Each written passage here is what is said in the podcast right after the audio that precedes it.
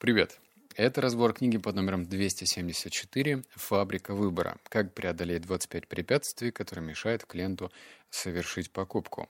В этом выпуске тебя ждет 10 выводов, и ох, как я скучал по такому роду литературы.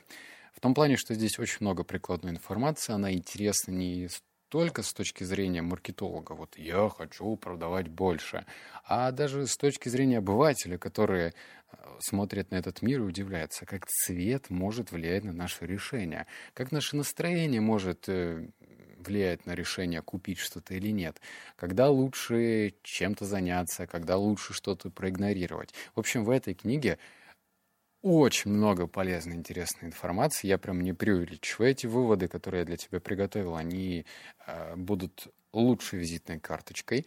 И в то же время мне понравилось то, что в книге есть э, ссылки. Ссылки на то, чтобы перепроверить эту информацию. Потому что если ты что-то пишешь и утверждаешь, что синее это синее, а красное это красное, без э, доказательной базы, но это можно только свести к какой-то к фантазии автора. Здесь же есть доказательства. Ну да ладно, давай сразу перейдем к выводам чтобы прям начать тебя удивлять.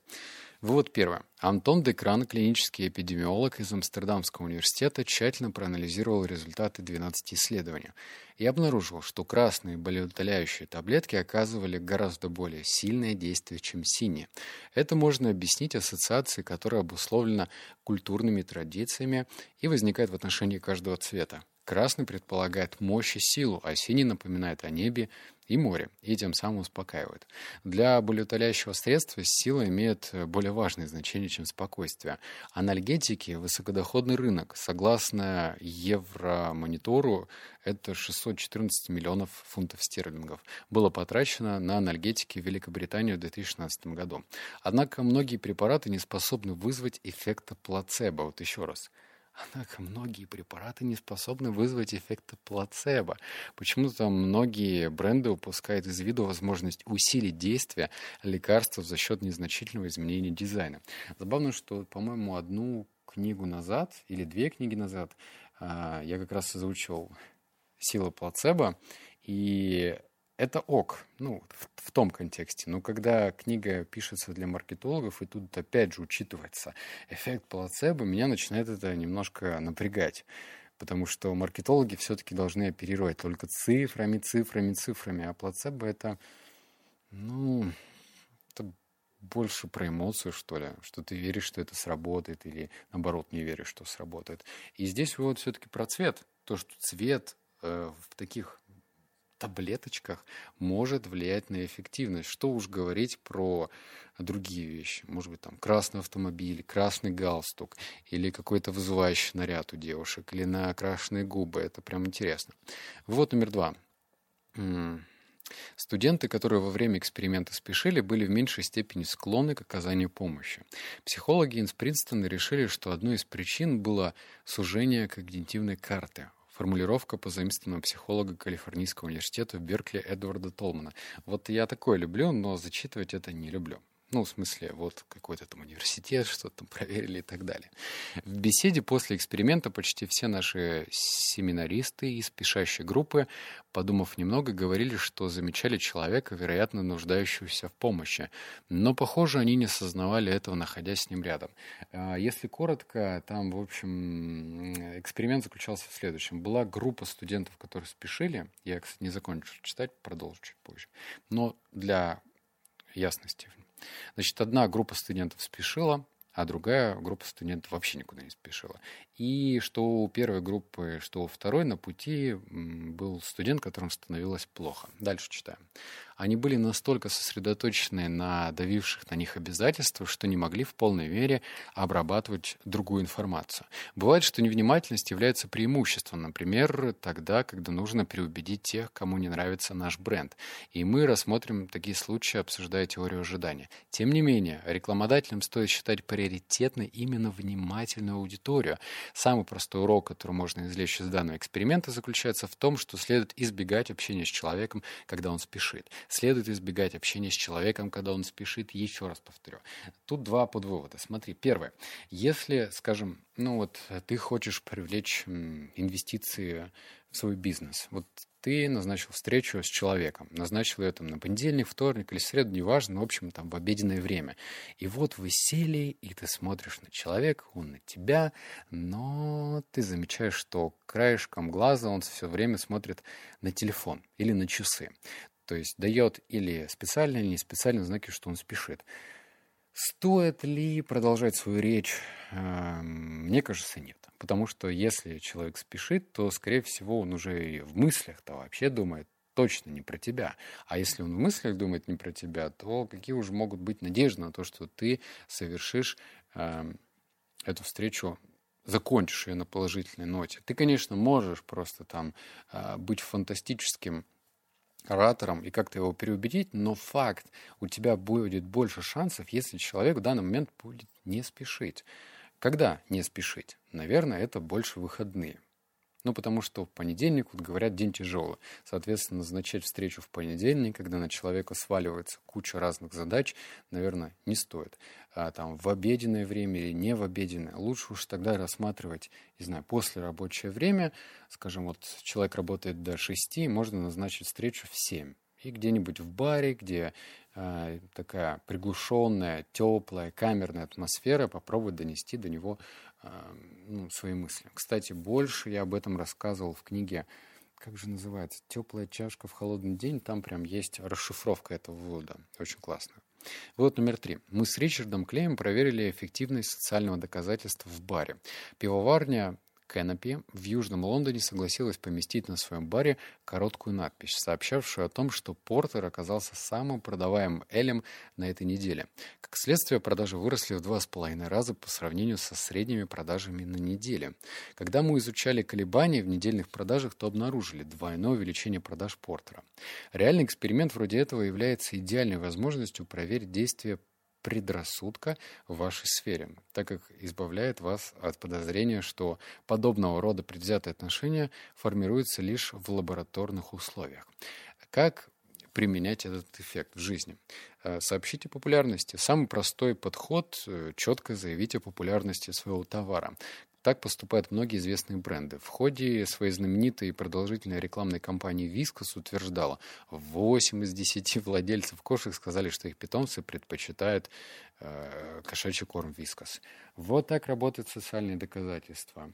Нужны ли какие-то, вот в прямом смысле доказательства, что вот представь бы, на, в рекламе говорилось, да, вот эти восемь кошек, и вот они прошли, значит, какое-то слепое исследование, и они все выбрали корм вискас. Нет, просто с телека нам говорили, что восемь кошек из десяти предпочитают вискас.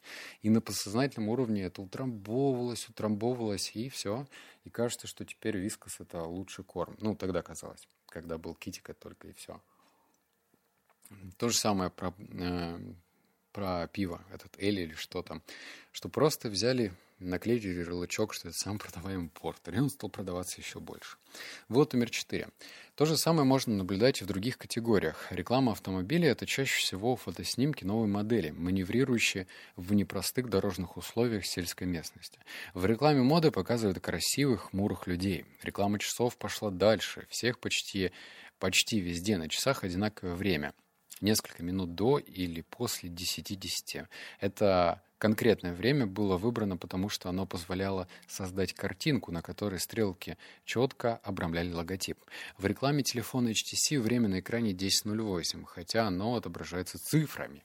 Подражение – затратная штука. Основатель рекламного агентства Shell, Shell Вик с очень сложной фамилией Пол Кинхорн утверждает, то, что могло бы показаться безопасным выбором в зале заседания правления компании, скорее всего, окажется пустой тратой денег, когда выйдет в реальный мир.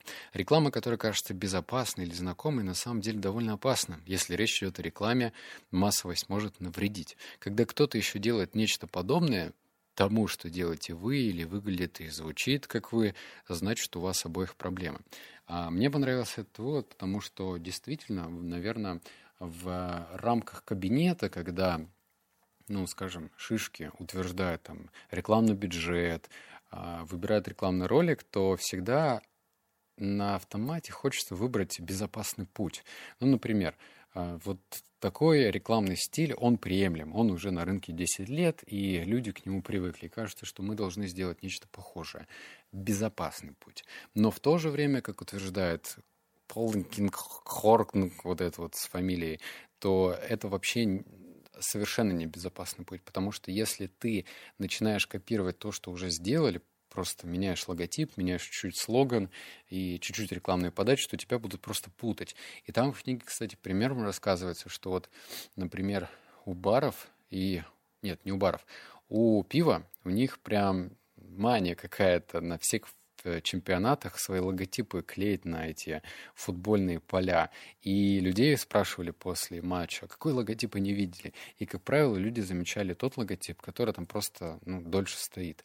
Соответственно, вот, например, э, второй, третий логотип усиливали только первый. Понимаешь? Это, это просто, это они усиливали, они никак не позиционировали себя как другое пиво. Всем казалось, что это тот же самый сорт пива, другой, который они уже видели там пять лет назад. Деньги на ветер, бабки на ветер. Вывод номер пять. Адам Алтер из Калифорнийского университета сделал удивительное открытие. Люди чаще всего переосмысливают свою жизнь, когда число, обозначающее их возраст, заканчивается на 9. Они называют эту группу девятиконечники. Психологи проанализировали данные 42 063 респондентов, участвующих в вопросе World Values, и выяснили, что девятиконечники чаще ставят под сомнение значимость своей жизни. Мы прибегаем в такие моменты к глубокому самоанализу, потому что ход времени представляется нам неровным. Некоторые вехи, такие как приближающее новое десятилетие, приобретают огромную важность. А, конец. Кстати, я этот девятиконечник. Мне 29 лет, в марте будет тридцатка, и я с этим полностью согласен. Но какой практический вывод можно из этого совершить? У нас же сейчас э, суперпопулярная темка — это бизнес-тренеры. Все учат всему. Вообще у нас тут куча гуру появилась. И у меня совет к этим гуру. Хороший совет имеется виду, что если вы хотите достучаться до своей аудитории, настройте таргет ну, кто у вас там ВКонтакте делает или в Фейсбуке, скажите своему таргетологу, чтобы он поставил аудиторию вот этих 19 лет, 29, 39 лет. И что-нибудь такое, заголовок. Пора менять свою жизнь. Вот, как-то так. Потому что, ну, это реально чувствуется, что тридцатка — это ой-ой-ой, какой период, что там будет дальше, непонятно. Так что с этой аудиторией нужно работать иначе. Вот номер шесть. Другой способ свести к минимуму боль оплаты – изменение сроков, которые вы называете, сообщая о своем предложении. Чтобы глубже вникнуть в этот вопрос, я провел эксперимент, показал 500 потребителям подлинное соглашение о покупке Mazda. И они оценили договор по различным критериям. Суть была в том, что участники видели цену, отображаемую одним из четырех способов. Цена в день, в неделю, в месяц или в год. Например, тут, блин, фунты написаны типа 4 фунта в день, 32 в неделю. Во всех случаях общая сумма составляла 1668 фунтов за год. Результаты показали, что чем короче временные рамки, тем привлекательнее сделка. Цена, представленная в виде ежедневных платежей, была расценена как отличная в пять раз чаще, чем когда указывалась годовая цена по сравнению а, с месячными ставками ежедневный контакт с вероятностью в 28% будет считаться хорошей или даже великолепной сделкой. Я до этого момента считал, что это, наоборот, э, ну, звучит как кабала такая.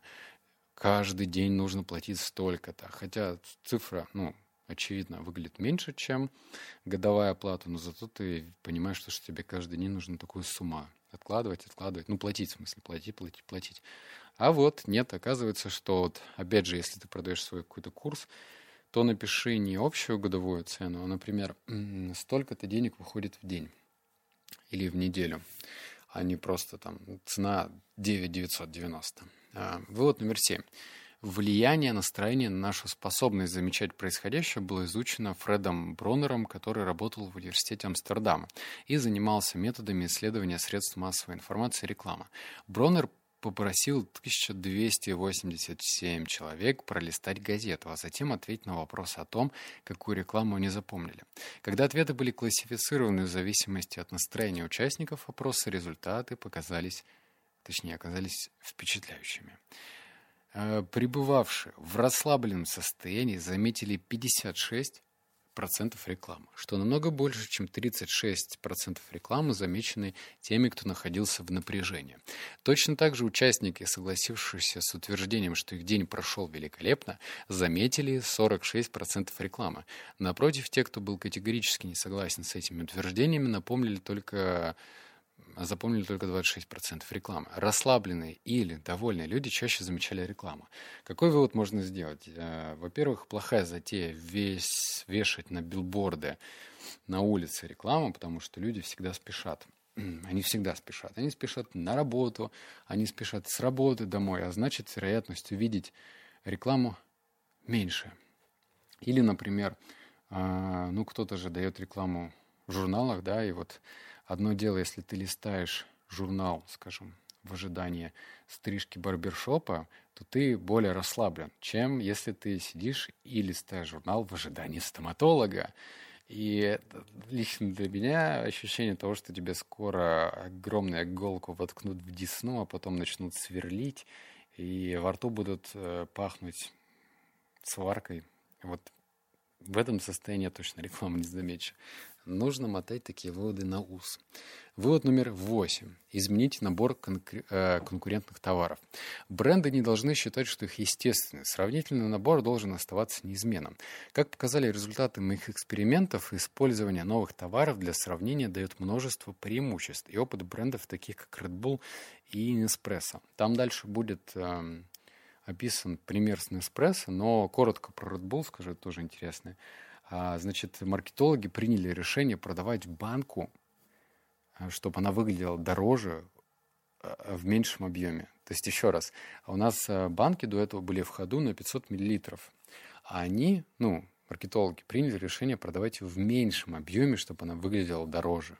Хотя, на самом деле, количество сырья, ну вот, так сильно не влияло на стоимость. То есть меньше кажется дороже.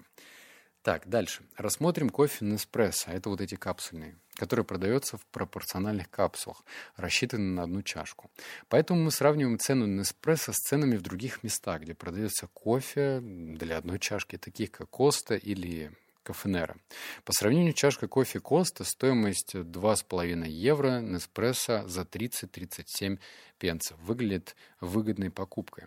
Но остановитесь на секунду и вспомните времена, когда бренд Неспрессо только появился. Если бы он продавал свой кофе в стандартной упаковке, естественным сравнительным набором была бы другие марки обжаренного молотого кофе, например, Тейлор или Или. Или, или, да. Или это бренд в смысле. Стоимость оценивалась бы с в сопоставлении со стандартными ценами других кофейных брендов. Приблизительно 4 пенса, да, пенса за 227 грамм. Даже имея десятки миллионов фунтов на рекламу, они никогда не смогли бы убедить потребителя заплатить 34 евро за 454 граммовых пакетов. Но эти 34 евро равноценны 7 пенсам за грамм. Именно та цена, которую они сейчас запрашивают. Изменение ценового фона имело для Nespresso огромное значение. В статье Bloomberg их годовой объем продаж в 2015 году оценивался в 4,5 миллиарда. Компания Nespresso не является однодневкой. Конец. О, еще два вывода. Дай-ка я чаек глотну. Не, два подкаста записывать за разом это, это нелегко. Вот про что они, компания Nespresso, могли себя позиционировать, как и все. Растворимый, нерастворимый кофе, ну, в общем, кофе в пакетах или просто в зернах. Но они же пошли дальше. Они просто выдумали для себя капсулу и четко э, в головах потребителя начали приравнивать. Одна капсула, одна кофейная кружка. А если одна кофейная кружка, то ты понимаешь, что это не на глаз ты там ложечкой ковыряешься в пакете и сыпешь, а ты действительно начинаешь приравнивать. Да, есть у нас, что у нас в России? Шоколадница, кофемолки, Старбаксы, да? То мы начинаем волей-неволей сравнивать э, стоимость именно с этими кофейными брендами, а не с растворимыми. Так, вывод номер девять. Еще два, держимся. Эксперимент с ценой. Он выдал 175 пирожных, все одинакового размера, испеченные по одному и тому же рецепту, даже с одинаковой э, посыпной сахарной пудрой. При этом покупатели не знали, как будет сервировано их пирожное. На белоснежном фарфоре на бумажной тарелке или на салфетке. Поскольку пирожные были идентичны, любая разница в рейтинге или цене обуславливалась тем, как они были поданы. Пирожные на салфетке получали оценку «ок». Те, что подавались на бумажной тарелке – хорошо, а те, кто на фарфоре – отлично. Колебание цен поражало еще больше. Покупатели были готовы заплатить 53 цента за пирожные на салфетке, 76 центов э, за бумажную тарелку и доллар 27 за фарфор. То есть удвоение цены произошло просто за счет лучшей презентации. Этот вывод очень-очень поможет тем, кто занимается общепитом, кофейни, ресторанчики или просто кафе какие-то, то что если ну, запариться и купить хорошую посуду, не вот эту икеевскую, да, или обычную банальную, а какую-нибудь интересную, не факт, что дорогую, а просто интересную посуду, и это будет э, влиять в глазах потребителя как повышение ценности. Это будет смотреться аппетитнее. То есть смотри, вкусовые качества изменятся. Также и э, цена, с которой готовы будут расстаться потребители, тоже будет выше. И вывод номер 10. А, Брайан Уонсинг провел еще одно исследование. В 2005 году он дал количественную оценку результатов смены наименования блюд в меню, проведя шестинедельный эксперимент в университетской столовой. Красная фасоль с рисом была переименована в красную фасоль с рисом по-каджунски. Морское филе в сочное филе морепродуктов по-итальянски, а шоколадный пудинг в атласный шоколадный пудинг. Вот с таким акцентом. Ничего не изменилось, кроме названия. Ответов блюда со старыми новыми названиями 140 студентов оценили вкус и вид блюд по девятибалльной шкале. Средний балл для блюд со старыми, более простым названием составил 6,83 за вкус и 5,87 за вид. Напротив, вкус и вид блюд, в названиях которых еда описывалась более подробно, получили оценку 7 6,31 и 6,66 соответственно. Более недетальное описание улучшили вкус пищи на 7% и вид на 13%. Этикетка повысила ожидания, а ожидания сделали еду вкуснее. Хорошее название дало тот же эффект, что и подача еды на красивом фарфоре. То есть вдумайся, вот эти два последние вывода, они вот в числовых показателях помогают и продавать больше и чтобы клиенты оставались более довольными, и чтобы эти клиенты платили больше. Понимаешь? Понимаешь? Понимаешь? Понимаешь? Вот такие выводы получились. Я даже забыл от тебя поклянчить комментарии. Вот забыл. Тут, кстати, в телеге же а, сейчас новая штука вышла, обновление. Там можно ставить лайки, огоньки. Надеюсь, твой пальчик не устанет поставить там лайк или огонек, нажать просто пальцем два раза на аудиодорожку или на пост и поставить ему какую-то отметку. Комментарии писать, наверное, понимаю, сложно. Устаешь иногда.